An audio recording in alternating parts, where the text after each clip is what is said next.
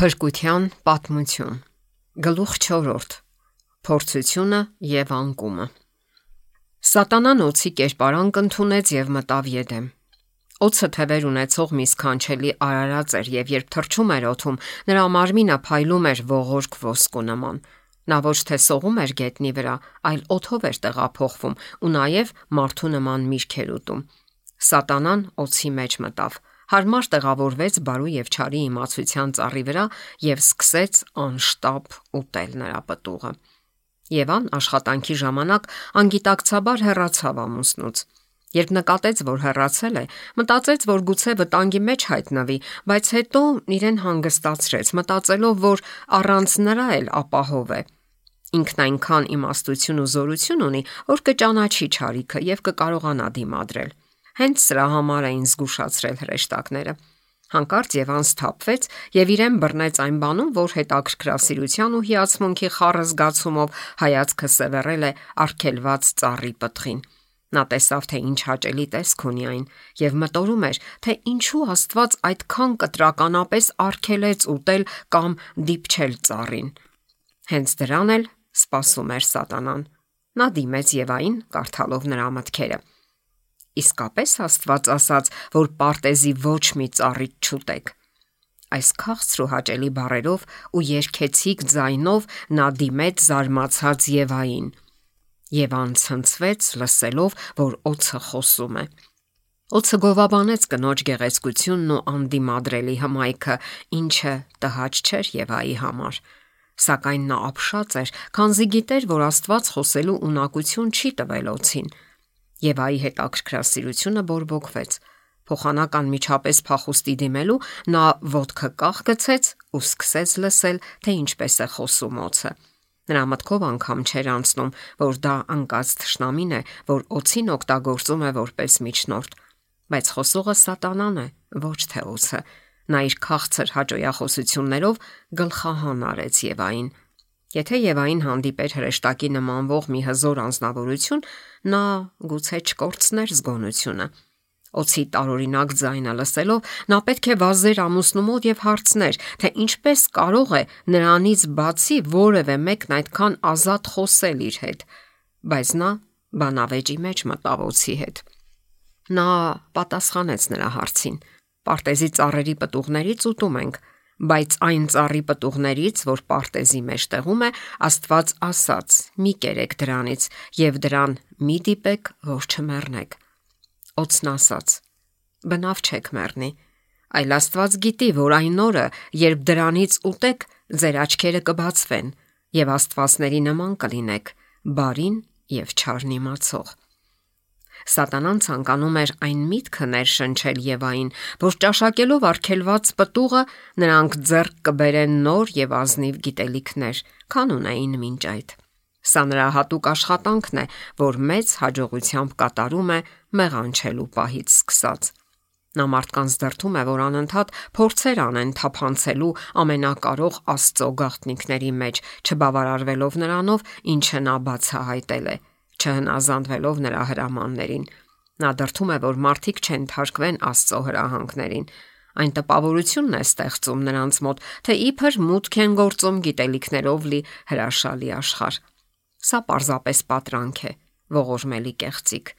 Նրանք չեն կարողանում հասկանալ այն, ինչն Աստված բացահայտել է։ Անտեսում են նրա པարզ ու որոշակի падգամները եւ տենչում իմաստության Աստծո ցանկախ։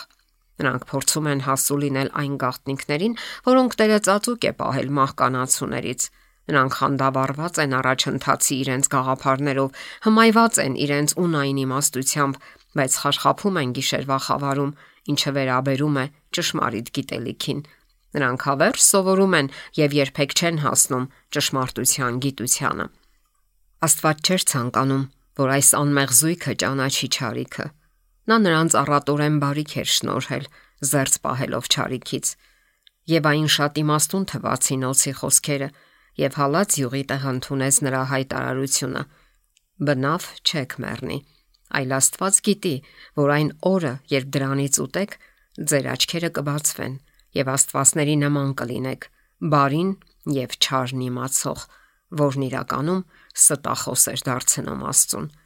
Սատանան հանդգնորեն ակնարկում էր, որ Աստված խափել է նրանց, որpիսի թույլ չտա, որ մարդիկ իմաստությամբ հավասարվեն Աստծուն։ Աստված ասում էր. Եթե ուտես, անպատճառ կմեռնես։ Օծն ասում էր. Եթե ուտես, բնավ չես մեռնի։ Սատանան հավատացրեց, որ Եվան պտուղն ուտելուն պես նոր ու խոր գիտելիքներ ձեռք կբերի, որոնք նրան հավասար կդարձնեն Աստծուն։ Նա իր վրա հravirեց Եվայի ուշադրությունը։ Ահա ինքն ազատ ուտում է ծառից եւ իր հետ սարսափելի ոչինչ չի կատարվում։ Պտուղը ոչ միայն կատարելապես անվնաս է, այլև շատ համեղ ու զվարթացնող։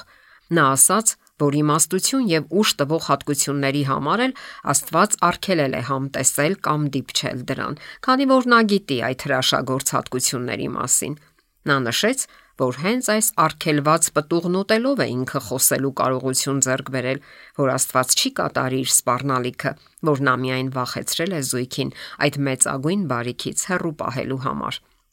Հետո նաև այն վստահեցրեց, որ նրանք չեն կարող մեռնել, չէ որ նրանք արդեն կերել են կենատ ծառից, որն անմահություն է ապարգևում։ Նա ասաց, որ Աստված խափում է իրենց, որpիսի զրկի ավելի մեծ երջանկությունից, ավելի փառահեղ ուրախությունից, Սատանան քաղեց պտուղն ու տվեց Եվային։ Եվան վերցրեց։ Տես, ասաց Սատանան, չէ որ անգամ դիպչելու դեպքում պետք է մեռնեիր։ Նա հավաստիացրեց, որ պտուղն ուտելն ավելի մեծ ճարիք կամ մահ չի բերի, քան նրան դիպչելը կամ ձեռքում պահելը։ Եվան քաջալերվեց, քանի որ չզգաց Աստծո բարկության անմիջական նշանները։ Նա հավատաց, որ ճշմարիտ եւ իմաստուն են օծի խոսքերը։ Նա կերավ պտուղն ու մեծ հաճույք ստացավ։ Այն շատ համեղ թվաց նրան, եւ նա երևակայեց, թե զգում է պտղի հրաշագործ ազդեցությունը։ Հետո նա իր зерքով քաղեց պտուղն ու կերավ երևակայելով, թե զգում է մի նոր ու վսեմ գոյության կենարար ուժը, որպես հետևանք արգելված պտղի թարմացնող ազդեցության։ Նրան մի տարօրինակ ու անբնական հուզմունք էր համակել, երբ ամուսնուն էր փնտրում արգելված պտուղները зерքին։ Նա ոցի իմաստուն խոսքերը փոխանցեց ամուսնուն եւ ցանկանում էր նրան անմիջապես տանել բարու եւ չարի իմացության ծառի մոտ։ Նա ասաց, որ ինքը կերել է պտղից եւ մահվան զգացում ունենալու փոխարեն զգում է պտղի հաճելի զովացուցիչ ազդեցությունը։ Մեղանչելուն պես Եվան մի հզոր միջնորդ դարձավ, որի օգնությամբ կարելի էր մեղսագործության մղել նրա ամուսնուն։ Ես տեսա, թե ինչպես տխրություն իջավ Ադամի դեմքին։ Նա վախեցած ու ապշած էր։ Նրա մտքում պայքար սկսվեց Նա Եվային ասաց, որ Լիովին համոզված է, որ դա այն ոսոխն է եղել, որից պետք է զգուշանային։ Եթե այդպես է, Եվան պետք է մահանա։ Եվան հավաստիացրեց, որ ոչ մի վնասակար ազդեցություն չի զգում, ընդհակառակը շատ հաճելի ներգործություն եւ աղաչեց, որ Ադամն էլ ուտի։ Ադամն իսկույն հասկացավ, որ ընկերուհին խախտել է իրենց վրա դրված միակ արգելքը, որով պետք է ստուգվեր իրենց հավատարմությունն ու սերը եւ անմտածում էր, որ օծի խոսքերը, թե իրենք բնավ չեն մեռնի, պետք է որ ճշմարիտ լինեն, քանի որ նա չզգաց Աստծո բարկության նշանները, ընդհակառակը զգաց միայն հաճելի ազդեցություն։ Նրա պատկերացմամբ հենց այդ էին զգում հրեշտակները։ Ադամը շատ էր ցավում, որ Եվան հեռացել է իր կողքից, սակայն ուշ էր։ Նա արդեն գործել էր մեղքը։ Ուրեմն Նա պետք է բաժանվի այն էակից, որի ինտերակցիոնն այնքան թանկ էր իր համար։ Ինչպես կարող է դա թույլ տալ։ Մեծ էր նրա սերը Եվայի հանդեպ, եւ կատարյալ վհատության մեջ նա որոշեց կիսել Եվայի ճակատագիրը։ Եվան իր մի մասն էր, եւ եթե նա մահանար, ինքն էլ կմահանար նրա հետ, քանի որ նրանից բաժանվելու միտքն անգամ անտանելի էր։ Նա չհավատաց իր արարչի ողորմությանն ու բարությանը, չմտածեց, որ Աստված, ով հողից ստեղծել է իրեն ու կենթանի գեղեցիկ մարմին տվել, նաև ստեղծել է Եվային, որ ընկեր լինի իրեն, կարող է լրացնել նրա տեղը։ Եվ վերջի վերջո գուցե ճիշտ էին այդ իմաստունոցի խոսքերը։ Եվ անկանգնած էր նրա առաջ նույնքան հմայիչ ու գեղեցիկ եւ նույնքան անմեղ, որքան ինչև մեղանչելը։ Այդ պտղի ազդեցությամբ նա ավելի մեծ ու խոր սեր էր ցուցաբերում Ադամի հանդեպ, քան ինչև մեղանչելը։ Նրա մեջ Ադամը մահվան ոչ մի նշան չէր տեսնում։ Եվան նրան պատմել էր այդ պտղի երջանկացնող ազդեցության մասին ու նաև նրա հանդեպ ունեցած իր բուրըն սիրո մասին։ Եվ Ադամը որոշեց քաջաբար դիմագրավել բոլոր հետևանքներին, նա վերցրեց պտուղն ու առանց հապաղելու կերավ։ Ինչպես Եվան, ինքն էլ անմիջապես չզգաց դրա վնասակար ազդեցությունը։ Եվ անկարծում էր, որ ընդունակ է որոշելու, թե որն է ճիշտ, որը սխալ։ Նրա ինքնասիրությունը շոյող այն հույսը, թե ինքը կարող է մուտք գործել իմացության ավելի բարձր ոլորտներ, նրան մղում էր հավատալու, որ օծն իր բարեկամն է եւ մեծապես շահագրգռված է իր բարօրությամբ։ Եթե նա անմիջապես վերադառնար ամուսնու մոտ եւ նրանք արարչին պատմեին օծի խոսքերը, անմիջապես կազատվեին այդ խորամանկ փորձությունից։ Աստված չէր կամենում, որ իմացության ծառի պտուղը զննելով նրանք անպաշտպան լինեն քողարկված սատանայի առաջ։ Նա գիտեր, որ եթե նրանք դիպչեն պտղին, կատարելապես ապահով կլինեն։ Աստված մեր նախածնողներին որոշակի ցուցումներ էր տվել իմացության ծառի վերաբերյալ։ Նրանք գիտեին սատանայի անկման ողջ պատմությունը, գիտեին, թե ինչ վտանգի են ենթարկվում լսելով նրա խորհուրդները։ Տերը նրանց չէր զրկել արգելված պտուղն ուտելու հնարավորությունից։ Նա կամքի ազատություն էր շնորհել մարդկանց։ Նրանք կարող էին հավատալ Աստծո խոսքին, ենթարկվել նրա պատվիրաններին եւ ապրել, կամ հավատալ սատանային, չհնազանդվել Աստծո խոսքին ու մեռնել։ Նրանք երկուսն էլ կերան պտուղը։ Բարձրագույն իմաստությունը, որ նրանք ձեռք բերեցին, մեղքի ճանաչումն ու հանցանքի զգացումն էր։ Շուտով անհետացավ նրանց ապարուրող լույսի ծածկոցը, եւ հանցանքի ու աստվածային ծածկոցի կորստի զգացումից նրանք սկսեցին դողալ եւ փորձեցին ծածկել իրենց մերկ մարմինները։ Մեր նախածնողները նախընտրեցին հավատալ օծի բարերին, սակայն օծը նրանց սիրո ոչ մի ապացույց չէր տվել Նա ոչինչ չէր արել մարդկանց երջանկության ու բարօրության համար, ինչ Աստված տվել էր ամեն ինչ, այն ամենը, ինչ ախորժելի էր ճաշակելիքին եւ հաճելի աչքին։ Ամենուր ուր աչքը նայեր, լիություն էր ու գեղեցկություն։ Եվ այդ բոլորից հետո օծն այնուամենայնիվ կարողացավ խაფել Եվային ու հավատացնել, որ իրենցից թաքուն մի բան էլ կա պահված, որ Աստծո նման իմաստուն կդարձնի նրանց։ Աստծուն հավատալու եւ ապավինելու փոխարեն Եվան ստոր կերպով կասկածի տակ առավ նրա բարությունը եւ փայփայեց սատանայի խոսքերը։ Մեղանչելուց հետո սկզբում Ադամին թվաց, թե մուտք է գործում մի նոր ավելի բարձր գոյություն, բայց շուտով նա զարհուրեց իր գործած հանցանքի մտքից։ Օթը, որ միշտ մեղմ էր ու տակ, հիմա կարծես ցրտել էր։ Մեղավոր զույգը մեղքի զգացում ուներ։ Նրանք ահով էին նայում ապագային,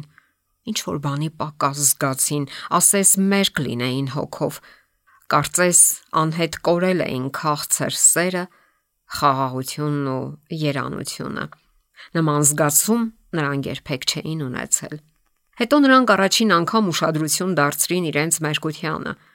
Մինչ այդ նրանք հակուստ չունեին, սակայն լույսով էին ապարուրված ինչպես երկնային հրեշտակները։ Այժմ նրանց ծածկող լույսն անհետացել էր։ Որպիսի ազատվեն կարիքի ու մերկության այդ զգացումից, նրանք սկսեցին մի բան փնտրել, որով հնարավոր լիներ ծածկել իրենց մերկությունը չէ որ նրանք չէին կարող Աստծո եւ հրեշտակների աչքին առանց հակոստի երևալ։ Եվ ահա նրանք իրական լույսի տակ տեսան իրենց գործած ոճիրը։ Այժմ հասկանալի էր թե ինչ է նշանակում խախտել Աստծո պատվիրանը։ Ադամը հանդիմանում էր Եվային այն բանի համար, որ հեռացել է իր կողքից եւ հավատացել օցի խոսքերին, Նրանք երկուսն էլ իրենց մխիթարում էին այն մտքով, որ Աստված, ով ամեն ինչ տվել է երջանիկ լինելու համար, կարող էր այնուամենայնիվ ներել իրենց անհնազանդությունը, չէ որ նա սիրում է իրենց, եւ պատիժը վերջի վերջո այդքան էլ սարսափելի չի լինի։ Սատանան ցնծության մեջ էր։ Հաջողությունը լիակատար էր։ Նա գայթակղել էր կնոջը մղել Աստծո եւ նրա իմաստության հանդեպ անվստահության։ Նրա դրթմամբ կինը փորձել էր թափանցել Աստծո իմաստուն ծրագրերի մեջ, եւ կնոջ միջոցով նա կարողացել էր Ադամին եւս կործանել, ով Եվայի հանդեպ ունեցած սիրո պատճառով զանցեր առել Աստծո հրամանը եւ մեղանչել նրա հետ միասին։ Մարդու անկման լուրը տարածվեց երկնքում։ Լռեցին բոլոր քնարները։ Հրեշտակներն անհուն վշտի մեջ նետում էին իրենց պսակները։ Ողջ երկինքը խռովված էր։ Հրեշտակները վշտացած էին մարդու ստոր ապերախտության պատճառով՝ ի պատասխան Աստծո շնորհած առատ պարգևների։ Խորհրդակցություն գումարվեց, որpիսի որոշվի թե ինչպես վարվեն մեղանչած զույգի հետ։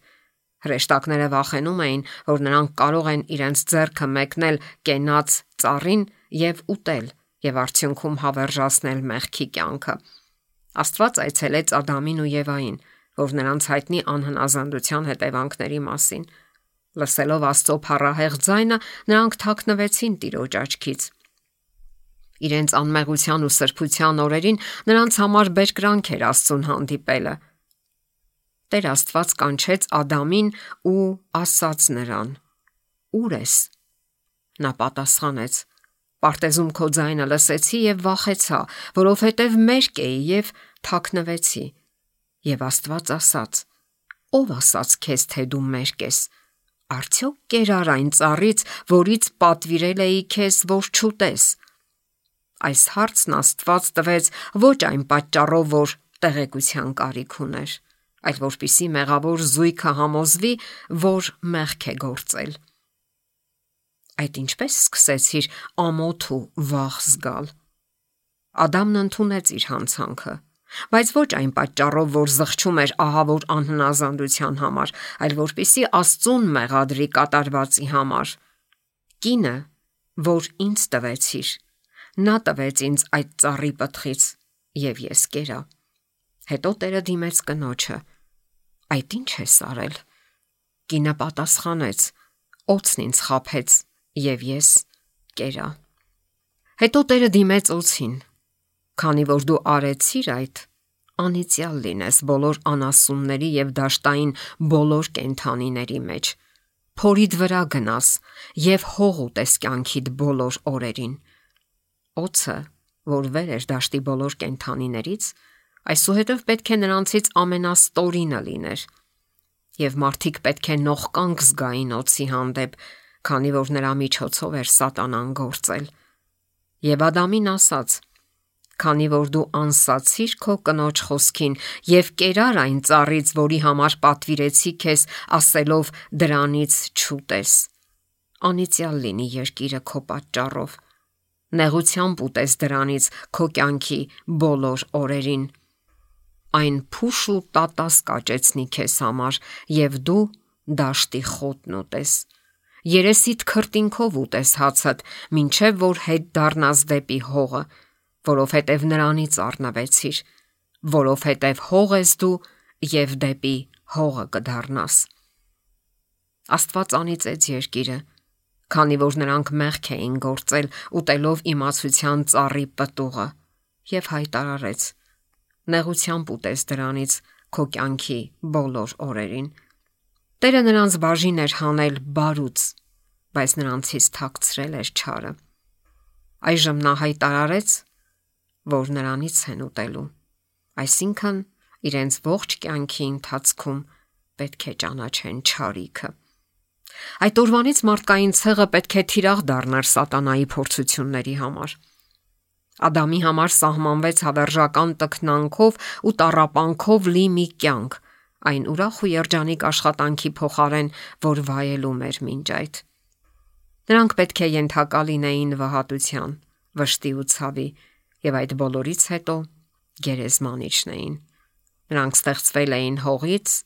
եւ հող էին դառնալու։ Տերը նրանց հայտնեց, որ ստիպված են հեռանալ իրենց դրախտային կացարանից։ Նրանք տեղի էին տվել սատանայի խափեությանը,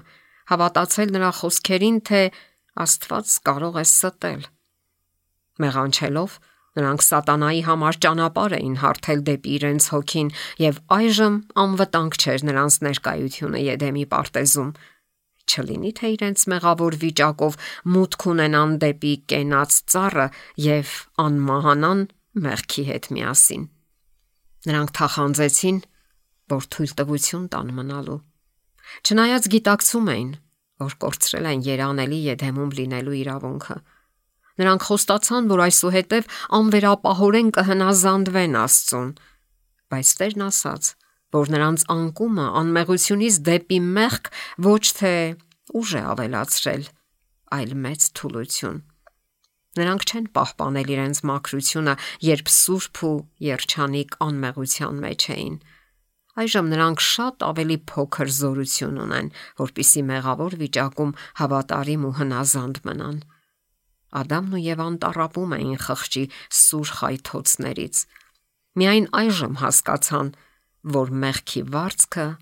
մահն է։ Հրեշտակներին անմիջապես հանձնարարվեց պահպանել դեպի կենաց ծառը տանող ճանապարհը։ Սատանան էր կազմել այդ ծրագիրը, ըստ որի Ադամն ու Եվան պետք է զանցառնեն Աստծո падգամը, արժանանան նրա բարգությանը,